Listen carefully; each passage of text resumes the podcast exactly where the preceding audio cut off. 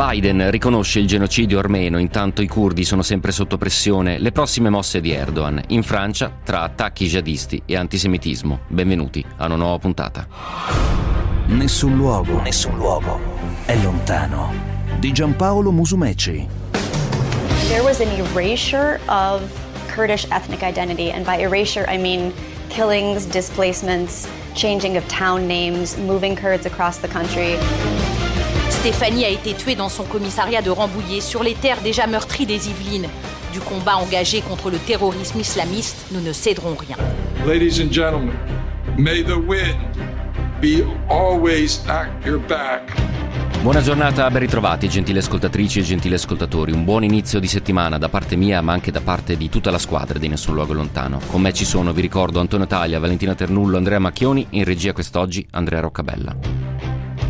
Il numero è sempre lo stesso, ve lo ripeto, 349 238 6666. Per fare cosa? Beh, per commentare, per porre domande, via sms e via whatsapp.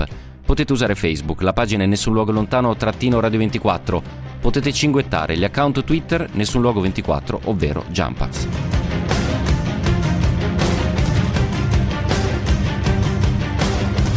Due i temi che vi sottoponiamo in questa prima puntata della settimana di Nessun Luogo Lontano. Da un lato la dichiarazione bomba che una parte degli osservatori internazionali si attendeva, un'altra alludeva al fatto che Biden avrebbe potuto all'ultimo cancellare quella parola e la parola è genocidio, fa riferimento al genocidio armeno compiuto dall'impero ottomano dal 1915 agli anni 20. Con quali conseguenze per le relazioni tra Washington e Ankara? Nella prima pagina di Nessun Luogo Lontano proveremo a descrivere il perimetro delle nuove relazioni appunto tra Turchia e Stati Uniti. E poi torneremo in Francia perché sono due episodi di cronaca che riaccendono i riflettori sul paese transalpino. Da un lato, una sentenza che farà molto discutere della Corte Costituzionale ritiene non imputabile l'assassino di una donna ebrea, il fattaccio è avvenuto alcuni anni fa e la popolazione ebrea di Parigi, ma non solo, si è radunata, si è fatta sentire. Vi daremo i numeri anche di come il fenomeno dell'antisemitismo sia tutt'altro che sopito. A fianco a questo c'è un altro nemico in Francia che è eh, ancora il jihadismo ehm, a pochi chilometri da Parigi una funzionaria amministrativa di un commissariato di polizia è stata barbaramente uccisa da un giovane tunisino. Pare si fosse radicalizzato grazie anche al lockdown e questo è un fenomeno probabilmente nuovo al quale dovremmo, speriamo di no, eh, eh, possibilmente anche abituarci. Tutti noi abbiamo vissuto un anno intero sostanzialmente eh, più o meno sbarrati in casa, più o meno più collegati eh, del solito e sapete che la rete sa offrire grandissime opportunità, ma anche grandi opportunità a chi vuole abbracciare il male. Questi i due temi di quest'oggi che affronteremo non prima di aver sfogliato i nostri dossier internazionali.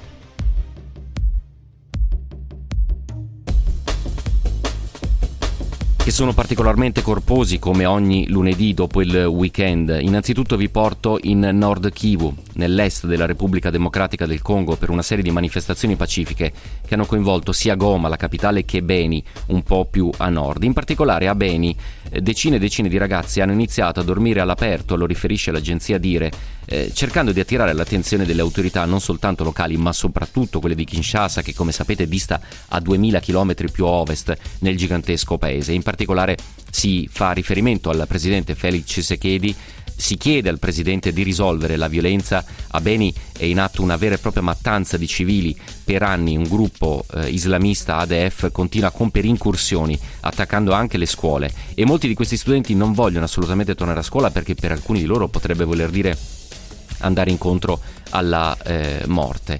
Parallelamente, dicevo, eh, si è svolta anche una manifestazione a Goma e lì è stata presa di mira la missione ONU, la missione MONUSCO.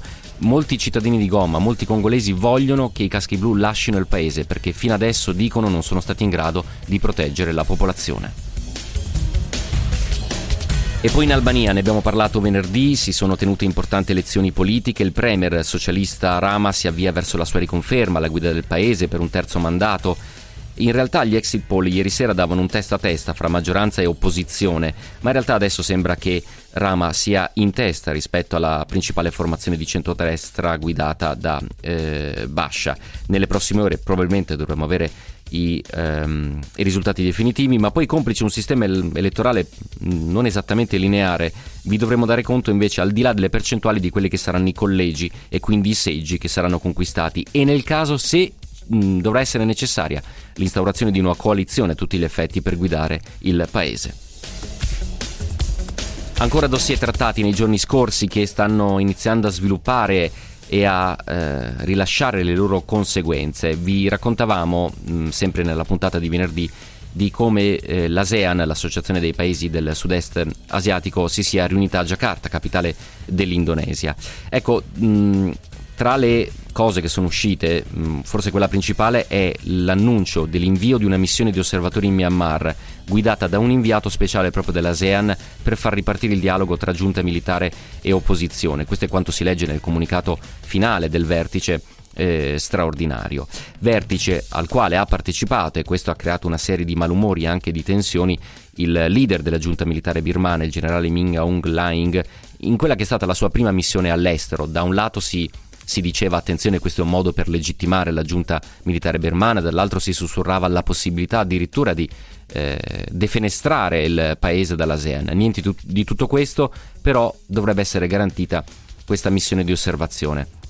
Forse le parole più, più, dure le ha pronunciate il primo ministro indonesiano che appunto ospitava questo importante vertice. Joko Widodo, al termine appunto dello stesso vertice, ha detto la situazione in Myanmar è inaccettabile, non deve continuare, la violenza deve cessare, mentre la democrazia, la stabilità e la pace devono essere ripristinate immediatamente. Mentre sabato si svolgevano questi intensi colloqui dal sapore diplomatico, lo stesso esercito birmano continuava la sua feroce repressione. Vicino alla capitale, in particolare, è stato ucciso un manifestante di 50 anni che è stato prima arrestato e poi ucciso a sangue freddo dalla polizia, almeno secondo il racconto di un altro giovane manifestante un 27enne che ha dichiarato eh, alle agenzie di stampa che l'uomo è stato prima immobilizzato e poi gli è stato sparato alla schiena. Al momento sono più di 700 le persone uccise dalle forze di sicurezza birmane che sono intervenute per reprimere le proteste nate e scaturite, lo ricordiamo ancora una volta, dal golpe del primo febbraio.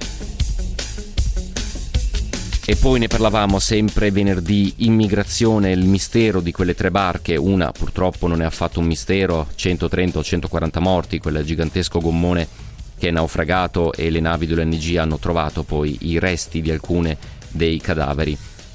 Secondo eh, quanto segnala eh, Alarm Forn, anzi SOS Mediterraneo lo segnala su Twitter, ehm, la barca in pericolo che era stata segnalata, quella più piccola, quella da 40 eh, migranti sarebbe, eh, avrebbe raggiunto la Tunisia questa notte e quindi quella, questa barca sarebbe in salvo. Poi c'era un altro gommone simile a quello che invece è naufragato, quindi con un carico di persone tra i 100 e le 120 persone, che sarebbe tornato in Libia. Eh, certamente e probabilmente nelle prossime settimane il dossier immigrazione tornerà prioritario anche per la politica. Noi dal canto nostro lo speriamo perché è evidente che serve una soluzione politica eh, su, su queste tragedie che continuano a ripetersi. Arrivano i primi messaggi al 349 238 6666, vi do conto, l'avete sentito anche dal GR, di quello che potrebbe essere il prodromo di un nuovo braccio di ferro diplomatico tra eh, Russia e Italia perché eh, la, è, stato, è, stato, espulso, cioè almeno c'è la decisione di espellere il preavviso di 24 ore l'addetto navale dell'ambasciata italiana a Mosca la decisione nella quale il militare è stato dichiarato persona non grata è stata notificata all'ambasciatore italiano Pasquale eh, Terracciano, questa sarebbe la ritorsione per il caso eh, Walter, Walter Biot, lo sapete, accusato e arrestato un mese fa per spionaggio a Roma, avrebbe ceduto segreti militari a funzionari russi in cambio di denaro. Abbiamo appreso con profondo rammarico della decisione della Federazione russa di espellere l'addetto navale, si legge in una nota della Farnesina. Consideriamo la decisione infondata e ingiusta perché in ritorsione a una legittima misura presa invece dalle autorità italiane a difesa della propria sicurezza. E poi in Chad, perché sabato il leader dei ribelli ciadiani che da due settimane conducono un'offensiva verso N'Djamena ha assicurato di essere disponibile ad, un, uh, ad osservare un cessate eh, il fuoco. Sapete, la politica, l'attualità ciadiana ci ha eh, fornito dei colpi di scena incredibili con la morte di Idris Deby, per alcuni capo di Stato, per altri dittatore, 30 anni al potere, eh, carriera militare, si sarebbe recato al fronte per visionare le truppe, e lì avrebbe trovato la morte sotto il tiro di un cecchino ferito a morte, sarebbe stato trasportato troppo tardi a N'Djamena, il figlio ha preso le redini del paese e starebbe garantendo una transizione verso poi un regime nuovamente democratico, si dice nell'arco di 18 mesi e nel frattempo ad N'Djamena i vertici militari fanno sapere di non voler assolutamente alcun dialogo con le truppe ribelli che però, attenzione, sono a soli 250 km a nord di N'Djamena. La crisi in Chad ve lo ve lo sottolineo ancora una volta, è importantissima perché a dispetto del fatto che venga pochissimo raccontato questo paese, è uno dei paesi che all'interno del G5 nel Sahel, quindi nella lotta contro il terrorismo, è quello forse con l'esercito meglio attrezzato e meglio preparato. Era Idris Deby un formidabile alleato della Francia, tanto che Emmanuel Macron ai funerari era l'unico capo di Stato occidentale eh, presente. Però, come sappiamo, in questi paesi il rischio effetto domino è molto molto alto, soprattutto perché le frontiere sono particolarmente porose, perché in questo momento è innegabile da dire, ma il Chad ha un momento di fragilità, di vulnerabilità anche istituzionale e quindi staremo a vedere se questa presenza di ribelli, lo ripeto, 250 km dalla capitale, andrà a incidere sull'intera area del Sahel, dove, ricordiamo ancora una volta, c'è anche una forte presenza militare italiana. In Russia velocemente perché un tribunale russo ha ordinato che tutte le sezioni regionali della Fondazione Anticorruzione di, La- di Alexei Navalny cessino le loro attività. E un altro colpo di scure da parte del Cremlino sulle attività eh, di Navalny, ce ne occuperemo sicuramente durante la settimana. L'ultimissimo dossier che vi sottopongo invece ha a che fare con un colpo di coda dei sostenitori del generale Khalifa Haftar, allora siamo in Libia, che hanno sostanzialmente impedito oggi il primo incontro del governo provvisorio libico che avrebbe dovuto aver luogo a Bengasi. Siamo quindi nella zona est del paese, in quella che è una delle roccaforti appunto di, del generale eh, Khalifa Haftar. Secondo quanto riportato da Al Jazeera, gruppi armati e manifestanti si sono radunati fin da ieri sera all'aeroporto di Benghazi e hanno impedito l'atterraggio del volo del primo ministro Beibah, che ricordiamo è stato riconosciuto dalla comunità internazionale, è il frutto di una lunga trattativa che si è tenuta a Ginevra tra le varie anime del paese. Questi erano i nostri dossier internazionali, fatti e spunti che arrivano dai quattro angoli del globo. Adesso però eh, con Andrea Roccabella apriamo la prima pagina di Nessun luogo lontano, che sostanzialmente ruota, così come la grande politica internazionale nelle ultime ore, attorno a una sola parola. Segnatevi questo hashtag che è genocidio.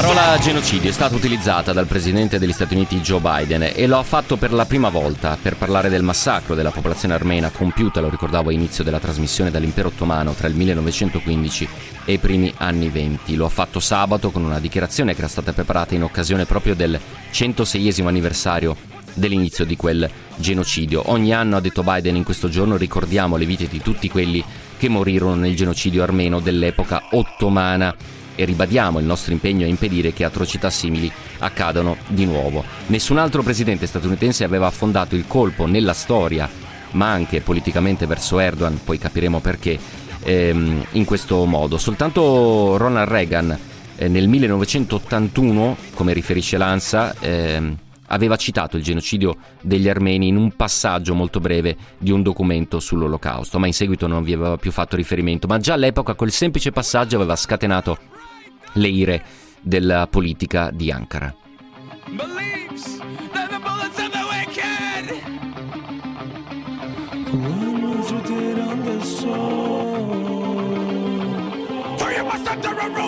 Destroy, destroy, destroy.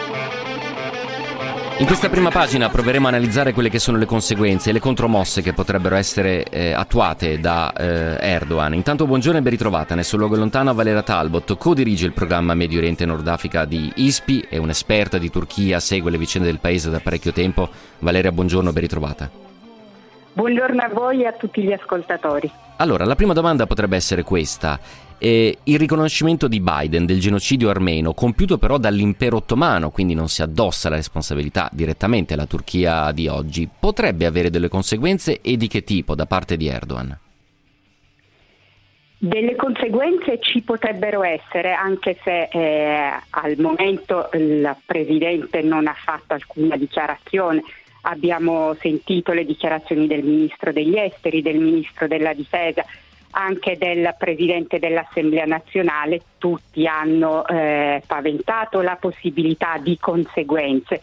E c'è anche chi ha parlato, come Cavusciolo, di una ferita che si apre nelle relazioni bilaterali. Mm quale all'atto pratico possano essere al momento eh, rimane, rimane, da vedere. In sì. passato con altri paesi, la Turchia, che hanno riconosciuto il genocidio armeno, la Turchia ha sospeso relazioni commerciali, ha bloccato dei contratti, ma con gli Stati Uniti la situazione è diversa e anche se guardiamo alla situazione economica della Turchia oggi, eh, chiediamoci quanto Ankara si possa eh permettere sì. un atteggiamento del genere nei confronti degli Stati Uniti. Tra l'altro Stati Uniti che la Turchia da quando ehm, c'è l'amministrazione Biden ha cercato eh, in qualche modo, in una certa misura, di, di, riavvicinare, ha cercato di ridefinire le, le relazioni. Questo però pone un grande punto di domanda. Certo, e i punti di domanda molto spesso osservatori e analisti aggiungono punti di domanda, qualcuno dice che eh, Erdogan potrebbe continuare a comprare le armi russe, i sistemi missilistici S-400, in qualche modo avvicinarsi sempre di più alla federazione russa, il che farebbe ovviamente eh, farebbe scaturire ulteriori malumori a Washington, qualcuno dice potrebbe negare per esempio l'utilizzo delle basi eh, statunitensi a stelle strisce in territorio turco, fondamentali per la proiezione eh, statunitense nell'intero Medio Oriente. Poi ricordiamoci il, noto, il nodo Fethullah Gulen che la Turchia vuole da tempo è negli Stati Uniti, ma Washington non ha nessuna intenzione di consegnarlo eh, a Erdogan. Vi ho detto di segnarvi un hashtag, una parola chiave, che è appunto genocidio. Andrea Macchione ha raggiunto Marina Mancini, insegna diritto internazionale penale alla LUIS, Guido Carli è professoressa associata anche alla Università Mediterranea di Reggio Calabria, la quale per non farci perdere di vista quello che sono i concetti, i contenuti fondamentali, eh, ci definisce dal punto di vista giuridico la definizione appunto di genocidio. Sentite. Il um, termine genocidio che è stato coniato per la prima volta dal giurista polacco Raphael Lemkin in un volume pubblicato nel 1944 negli Stati Uniti dove era riparato per sfuggire alle um, persecuzioni naziste e um, la definizione di genocidio è stata poi data dalla Convenzione delle Nazioni Unite sul genocidio del 1948.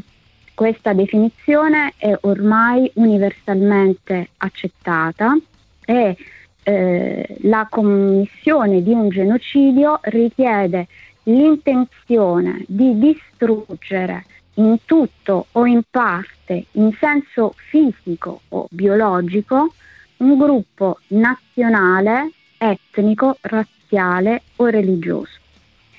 E una serie di atti sono elencati nella Convenzione sul eh, genocidio come atti la cui commissione integra l'elemento oggettivo del genocidio. Mi riferisco all'uccisione dei membri del gruppo, alla inflizione di gravi lesioni fisiche e psichiche ai membri del gruppo, alla sottoposizione dei membri del gruppo ehm, a condizioni di vita volte a provocarne la distruzione fisica, pensate alla pratica dei campi di concentramento nazisti. Eh, ancora ehm, l'avvio di pratiche volti a impedire le nascite all'interno del gruppo. Pensate alla sterilizzazione forzata delle donne e al trasferimento forzato dei bambini del gruppo ad un altro gruppo, in modo da impedire diciamo, la prosecuzione nel tempo del gruppo eh, eh, bersagliato. La voce di Marina Mancini insegna diritto internazionale penale alla LUIS Guido Carli, diritto internazionale all'Università Mediterranea di Reggio Calabria ha sottolineato quello che è eh, il perimetro semantico della parola genocidio, ma dal punto di vista del diritto internazionale, che non è cosa da poco, è fondamentale per procedere nell'analisi di quest'oggi. Così come è fondamentale l'apporto di Valera Talbot, co-direttrice del programma Medio Oriente e Nord Africa di ISPI. Ehm, Valera Talbot, mh, internamente, dal punto di vista dei turchi, come viene vissuta questa pagina? Ehm, è difficile no, che se ne parli, immagino, anche sui giornali, il livello della stampa turca al momento è veramente, è veramente depresso. Quanto è ancora un'arma, un dossier scontante nella Turchia di quest'oggi parlare di Armenia, genocidio armeno?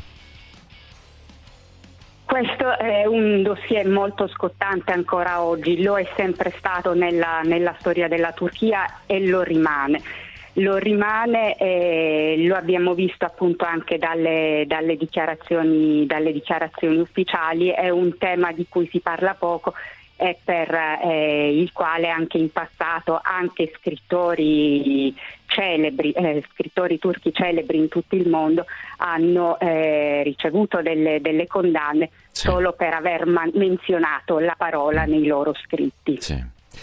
Ehm, con Valeria Talbot volevo aprire un altro dossier che ha a che fare invece con i curdi, perché la cronaca strettamente giudiziaria ci consegna quest'oggi l'apertura nel tribunale del carcere di Sincan ad Ankara un maxi processo per terrorismo. Pensate, 108 politici curdi sono alla sbarra, rischiano l'ergastolo per le manifestazioni dell'ottobre del 2014. Siamo nel sud-est della Turchia a sostegno di cosa? Di Kobane, ricorderete quella vicenda che è poi quasi diventata fonte di letteratura eh, l'assedio da parte eh, dell'ISIS e la strenua difesa da parte delle forze eh, kurde. Un commento anche su questo, Valeria Talbot, perché è come se la repressione continuasse imperterrita, come se in qualche modo il dossier curdo fosse scottante e, e, e, vivo e vegeto tanto quanto quello lontano nel tempo eh, armeno.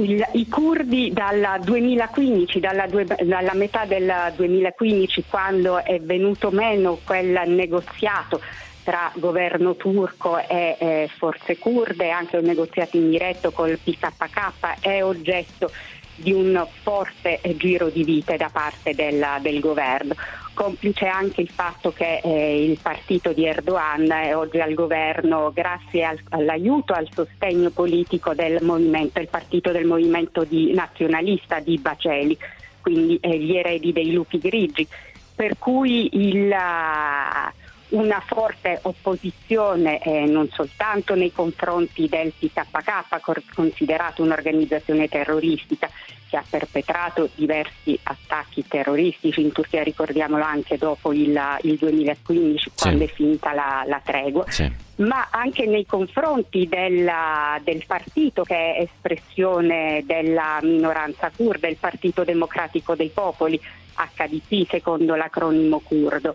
Il, il, leader fondatore del partito, Demir Pash, è in carcere dal, dal 2016 e il, i membri del partito appunto stanno subendo una, una forte repressione con incarcerazioni per, ehm, diciamo, eh, con accusa eh, di essere eh, affiliati ad attività terroristiche o di svolgere propaganda terroristica.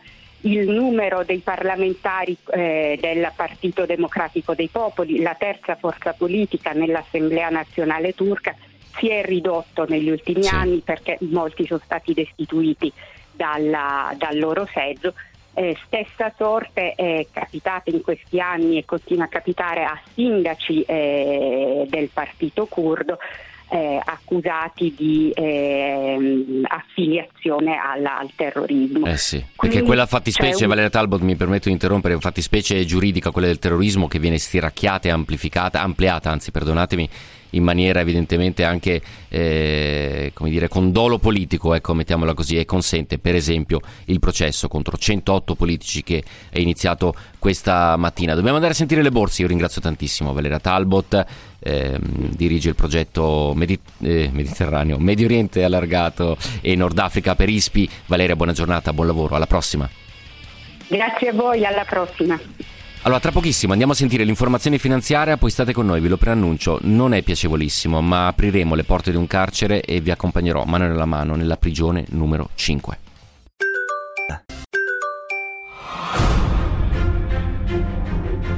Nessun luogo, nessun luogo è lontano.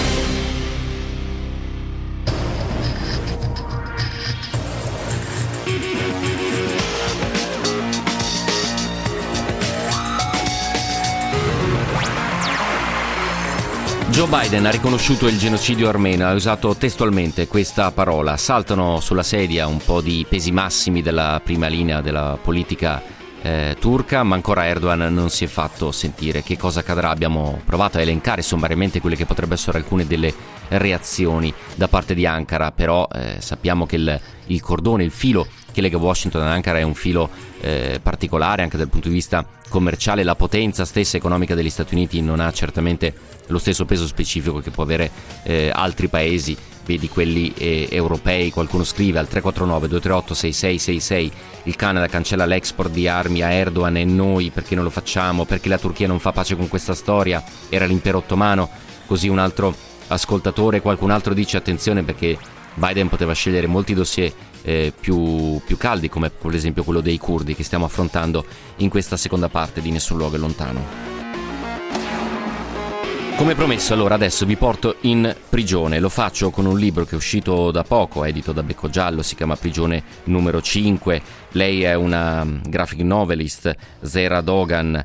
Eh, ascoltate alcune di queste tavole, proviamo a sfogliarlo insieme questo libro, anzi entriamo in quelle anguste celle, condividiamo uno scampolo di quella vita. Dare voce a Zera Dogan e la nostra Alessandra De Luca.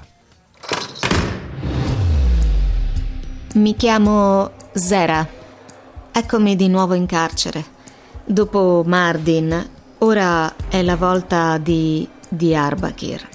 La voglia di disegnare non mi ha abbandonato, solo che qui il materiale artistico è proibito. Ma ho trovato una scappatoia. La mia amica Naso che mi scrive delle lettere. Farò i miei disegni sul retro che lei lascia vuoto e li farò uscire di nascosto. Spero vi arrivino tutte le tavole. Come raccontarvi questa prigione, queste mura popolate di storia, dove mi sento così piccola. La sveglia. Dove mi trovo? Salute a tutte le amiche. Ogni giorno in piedi alle 7.30. La compagna di turno inizia a fare le pulizie.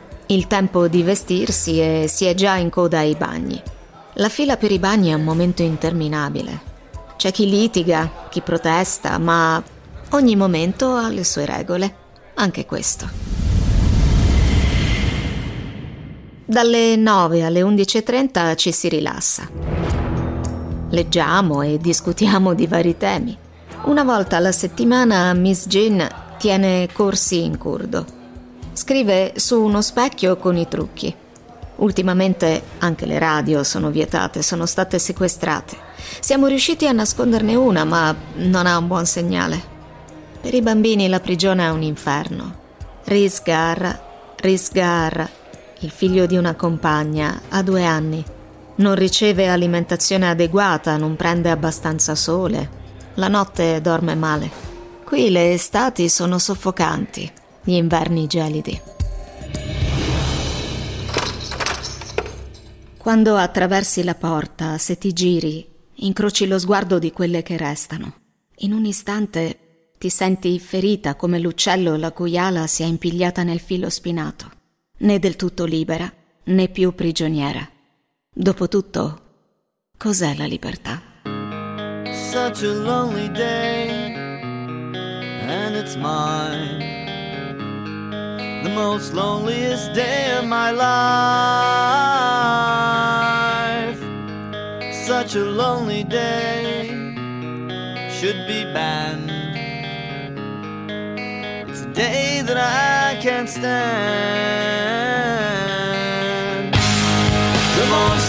Una lunga prigionia, quella che ha subito Zara Doan. Eh, il libro eh, si chiama Prigione numero 5, racconta la storia di un'attivista kurda che viene imprigionata, ma l'attivista è un artista, riesce con gli escamotage che avete ascoltato a far uscire eh, quasi una sorta di esfiltrazione le tavole, le decine di tavole che poi compongono questo libro. L'ultima tavola alla quale si riferisce l'ultima frase che avete sentito pronunciare è l'unica che reca il, il timbro della censura del carcere. Ed è una tavola diversissima dalle altre, devo dire che è particolarmente drammatica e forte, sono degli, degli uccelli munti e consunti all'interno del, del, del carcere, separati da una gabbia, un filo spinato da un altro uccello invece che eh, ha quasi i colori eh, del sangue, è lì questa riflessione sulla eh, libertà. Così Zara Dohan prova a raccontare un altro pezzo della questione kurda che avviene tutt'oggi nella Turchia del 2020-2021. Vi faccio ascoltare le parole, l'analisi e la voce della curatrice di questo libro, ma anche delle mostre dell'artista in giro per l'Europa, lei Eletta Stambulis. Sentite. Prigione numero 5 è prima di tutto un diario carcerario, un fumetto straordinario perché creato in condizioni non ordinarie, ovvero quelle della reclusione carceraria in cui Zera Doan, insieme a molte altre, si è trovata eh, suo malgrado perché aveva disegnato l'occupazione turca Nusaybin eh, in modo non gradito al regime di Erdogan. Questo disegno le è costato due anni e nove mesi di reclusione. Durante questi mesi pur non essendo possibile e permesso mandare fuori disegni e materiali di questo genere, lei ha fatto uscire una per una le pagine di questo libro in modo ehm, clandestino, tutte a parte l'ultima, che però riporta dalla prigione di Tarso il uh, timbro della censura che testimonia come tutto venga scandagliato al centimetro.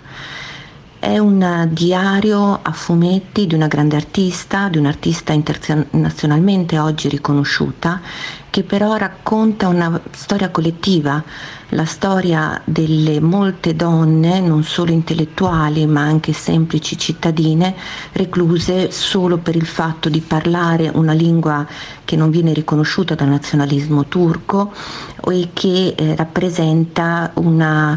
Ehm, minaccia per eh, un'identità che è ri- rilevata anche nella Costituzione chiamata appunto turchità. È un diario unico nel suo genere perché ci sono alcuni fumetti che raccontano della vita carceraria, per esempio quello di Mani Negestani, iraniano, che ha raccontato la propria carcerazione durante, in, in Iran ma nessuno che è stato creato direttamente all'interno del carcere. Ci ricorda per questo un grande carcerato italiano, Antonio Gramsci, che ha scritto una delle opere più rilevanti del Novecento, I quaderni del carcere, proprio nelle carceri fasciste. Such a lonely day should be banned. It's a day that I can't stand. Le parole di Elettra Stambulis, che è curatrice e che firma l'introduzione a questo viaggio, prigione numero 5, la questione kurda. Facciamo un ulteriore passo indietro, perché questo era l'aspetto, se volete, quasi legioco, narrativo, comunque artistico del dossier eh. Torniamo alla voce di Marina Mancini, professoressa di diritto internazionale penale e diritto internazionale sia alla Luis Guido Carli che all'Università Mediterranea. Fatte salve le debite proporzioni, mutatis mutandis, insomma c'è il rischio che le continuazioni da parte della Turchia sui curdi tra qualche anno possano essere lette come genocidio. Sentite il parere di una giurista. Allo Stato le uccisioni e le violenze nei confronti dei civili curdi nell'ambito delle operazioni militari turche in Siria e in Iraq possono configurarsi come crimini di guerra se sorrette dalla volontarietà. Si potrebbe addirittura parlare di crimini contro l'umanità, laddove si accerti la commissione di atrocità in maniera estesa o addirittura sistematica nei confronti dei curdi e ciò indipendentemente dall'esistenza di un conflitto armato, quindi in territorio turco come in territorio siriano, in, ter- in territorio iracheno. In particolare nei confronti dei civili curdi potrebbe prospettarsi il crimine contro l'umanità di persecuzione in presenza di una privazione sistematica dei loro diritti fondamentali per motivi etici. Al momento è difficilmente ipotizzabile il crimine di genocidio perché, come ho detto, questo richiede l'intenzione di eliminare in senso fisico in, nella sua interezza o comunque in parte un gruppo nazionale, etnico, razziale o religioso a causa della sua specifica identità. Se eh, questo eh, possa accadere in futuro eh, dipenderà eh, dalla condotta delle autorità turche, dall'entrata in vigore della Convenzione sul genocidio 1951, entrata in vigore, ad oggi solo due genocidi sono stati accertati da tribunali penali internazionali. Mi riferisco al genocidio nei confronti dei Tutsi in Ruanda nel 1994 e al genocidio nei confronti dei bosniaci musulmani di Srebrenica, Bosnia-Herzegovina, nel 1995. Questi sono stati accertati rispettivamente dal Tribunale per il Ruanda e dal Tribunale per la ex Jugoslavia, entrambi tribunali istituiti dal Consiglio di sicurezza delle Nazioni Unite. Ancora una riflessione dal punto di vista del diritto internazionale, ce la regala Marina Mancini, eh, giurista, diritto internazionale penale alla Luis Guido Carli, ma anche all'Università Mediterranea di Reggio eh, Calabria. I due dossier scottanti per Erdogan, da un lato la questione kurda, dall'altro il genocidio armeno, frutto di un vero e proprio negazionismo e revisionismo storico in terra turca, benché sia imputabile all'impero ottomano, quindi una configurazione totalmente diversa, ma tant'è. Sai Andrea Roccabella, uno dei più grossi problemi che ha Erdogan in realtà a Istanbul è il traffico. Nessun luogo, nessun luogo è lontano.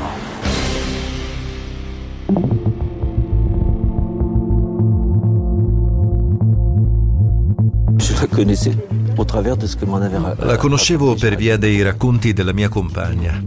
Erano amiche, andavano d'accordo. Me la descriveva come una persona adorabile, gentile.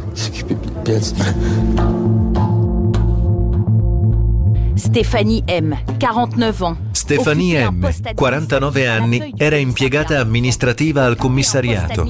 È madre di due bambini di 13 e 18 anni.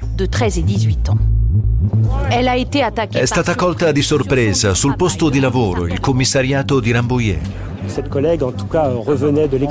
La collega è rientrata a lavoro dall'esterno ed è stata aggredita da un uomo che le ha sferrato un colpo di coltello alla gola.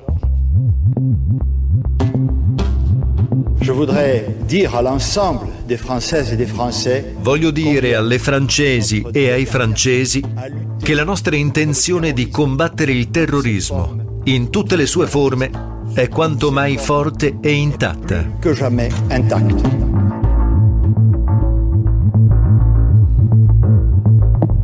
Una nuova copertina, un nuovo racconto per andare direttamente in Francia. In Francia dove la, l'opinione pubblica transalpina si è svegliata con due dossier caldissimi. Da un lato quello che è accaduto nel weekend, lo avete sentito nel nostro racconto.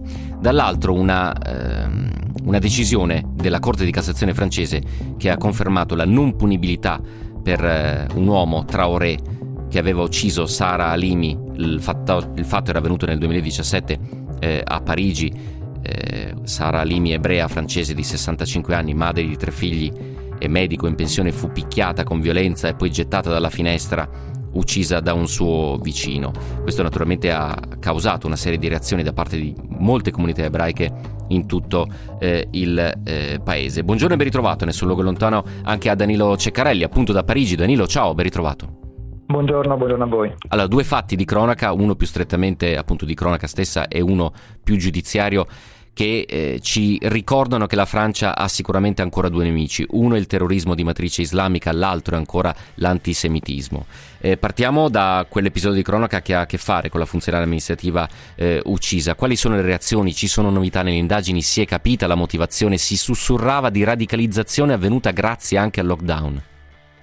Sì, eh, l'attacco di Rambouillet, ricordo una, un comune molto calmo, tra l'altro, che si trova una cinquantina di chilometri a sud-ovest eh, di Parigi, eh, mette il presidente Emmanuel Macron eh, ulteriormente sotto pressione proprio eh, sul tema della sicurezza. Al momento, dai primi elementi dell'inchiesta, eh, sono cinque le persone fermate, tra questi c'è anche il padre, che durante il fermo ha spiegato che il figlio, l'assalitore, in questi ultimi mesi aveva dato alcuni alcuni eh, segni di radicalizzazione, inoltre mm. presentava dei disturbi della personalità. Eh, gli inquirenti hanno inoltre fatto sapere che sul telefono eh, dell'assalitore sono stati ritrovati eh, dei canti che eh, inneggiavano, inneggiavano alla, alla jihad. Mm. come dicevo, questo tema della, della questi sono fino ad oggi gli elementi che sono, che sono emersi. Questo, questo, tema ovviamente ha riacceso il dibattito sulla sicurezza qui in Francia, ma anche quello eh, sull'immigrazione, perché l'assalitore era un cittadino tunisino presente in Francia dal 2009, ma eh, regolarizzato solo lo scorso anno con un permesso di soggiorno che eh, sarebbe scaduto alla fine del 2021. Le, la, I partiti di destra i repubblicani, ma soprattutto l'estrema destra eh, di Marine Le Pen, sono eh, subito partiti all'attacco, hanno subito eh, criticato le politiche migratorie del presidente Emmanuel Macron chiedendo eh, una stretta, insomma uno scenario che in genere si, si, qui in Francia si vede, eh, si, si, ripete ogni volta all'indomani purtroppo di questi casi che sono, eh, che sono, che sono sempre troppi, eh, eh, però bisogna anche ricordare le tante denunce che ci sono state in questi ultimi mesi da parte di eh, diverse ONG che eh, lavorano alla frontiera, sia frontiera franco-italiana ma anche quella eh, franco-spagnola, che denunciano un atteggiamento eh, sempre più, più, forte, sempre più rigido, sempre più aggressivo da parte della gendarmeria. Quindi il presidente Emmanuel Macron senza dubbio ha inasprito, ma fin dall'inizio del suo mandato, la politica, la politica migratoria e eh, il tema della sicurezza proprio in questi giorni stava diventando al centro del dibattito, eh, del dibattito politico e sicuramente svolgerà un ruolo eh, fondamentale per le presidenziali eh, del prossimo anno. Emmanuel sì. Macron eh, andrà sicuramente a caccia del suo, eh, dell'elettorato di destra, sia quello dei repubblicani ma anche ormai eh, quello eh, di Marine Le Pen. Quindi la partita al momento eh, si giocherà eh, sicuramente, sicuramente, a destra. Sì. Quindi potremmo anche assistere a una sorta di rilancio di, di, di, questi temi fino a un ulteriore, un ulteriore inasprimento. Non c'è dubbio, il primo tema che ci sta raccontando lo ha fatto entrando nelle pieghe anche politiche in proiezione anche dell'importante appuntamento eh, elettorale, lo sta facendo Danilo Ceccarelli, collegamento eh, da Parigi. Poi c'è un altro dossier che è tornato super scottante, quello dell'antisemitismo diffuso eh, in Francia, che poi però con questa sentenza della Corte di Cassazione a proposito di incapacità di intendere e di volere sostanzialmente ha confermato la non punibilità per il feroce assassinio di Sara Alimi. Cito solo due dati, poi ti ti lascio il racconto delle Ceccarelli per quest'altro dossier per capire quanto questo sta entrando nel dibattito dell'opinione pubblica francese. Secondo alcuni sondaggi, che in realtà ormai sono vecchi di due anni, ma non abbiamo motivo per credere come dire, che la situazione sia migliorata in maniera incredibile. Il 70% degli ebrei francesi ha subito almeno un, episodio, un episodio antisemita e un terzo dei francesi di fede o cultura ebraica oggi dichiara di sentirsi minacciato a causa della propria appartenenza religiosa. Sono una serie di sondaggi e di studi, studio IFOP per la fondazione del think tank per innovazione politica, Fondapol, American Jewish Committee, che è stato presentato dalle Parisienne, oramai era più di un anno eh, fa e poi ripreso in pompa magna da Le Figaro. E, quanto è presente nel dibattito pubblico anche questo aspetto, l'antisemitismo? Senza dubbio è eh, presente, come hai giustamente ricordato, i casi eh, di violenza di carattere antisemita sono eh, sono tanti e ogni volta riaprono, riaprono, il dibattito qui in Francia e che si collega direttamente a quello, a quello della, della, sicurezza, come dicevo prima. Cito un altro sondaggio uscito eh, proprio ieri eh, da, sul settimanale Le Journal du Dimanche. l'86% dei francesi dice che il tema della sicurezza è importante e influenzerà il loro voto al momento delle prossime presidenziali. Mm. insomma, questo eh, sono temi sicuramente eh, collegati, collegati da, tra di loro. Poi eh, la sentenza della Corte di Cassazione ha, eh, ha fatto scalpore qui in Francia. Ricordo sì. che eh, pur riconoscendo il carattere antisemita del gesto eh, al momento del, de, de, dell'assassinio, eh, Traoré ha anche gridato e l'ha riconosciuto di aver gridato all'Akbar. Ehm, I giudici francesi non hanno però voluto processarlo perché lo ritenevano non responsabile delle proprie azioni, perché abituale consumatore di stupefacenti in particolare eh, della cannabis. I giudici hanno parlato di un, di un delirio al momento, al momento, dell'aggressione, quindi mm. è ovvio che una simile sentenza ha, ha buttato benzina sul fuoco il governo, in particolare il guardasigilli Dupont-Agnat, è subito corso ai ripari annunciando un progetto di legge che dovrà, e cito sue testuali parole, colmare un, un vuoto giuridico e sarà eh, presentato a fine maggio. Sì. Eh, anche, qui, anche, qui, Macron si, trova, si, si ritrova sotto, sotto, pressione su un tema che eh, purtroppo è sempre eh più ricorrente. Eh sì, è sempre più ricorrente, è sempre scottante ha causato anche fra l'altro una serie di frizioni anche con Israele quando le autorità di Tel Aviv dissero agli ebrei francesi venite pure da noi, anzi vi accogliamo a braccia aperte. È un tema su cui eh, torneremo sicuramente. Grazie mille Danilo Ceccarelli da Parigi per essere stato con noi, una buona giornata e un buon lavoro. Il suo era l'ultimo tassello di conoscenza di quest'oggi perché tutti hanno diritto ad avere un'opinione, ma noi tutti abbiamo il dovere di averla informata. Sigla. Che serve a ringraziare tutti voi per essere stati all'ascolto, tutta la squadra di Nessun Luogo Lontano, darvi appuntamento per domani alle 16. Un saluto da Giampaolo Musumeci.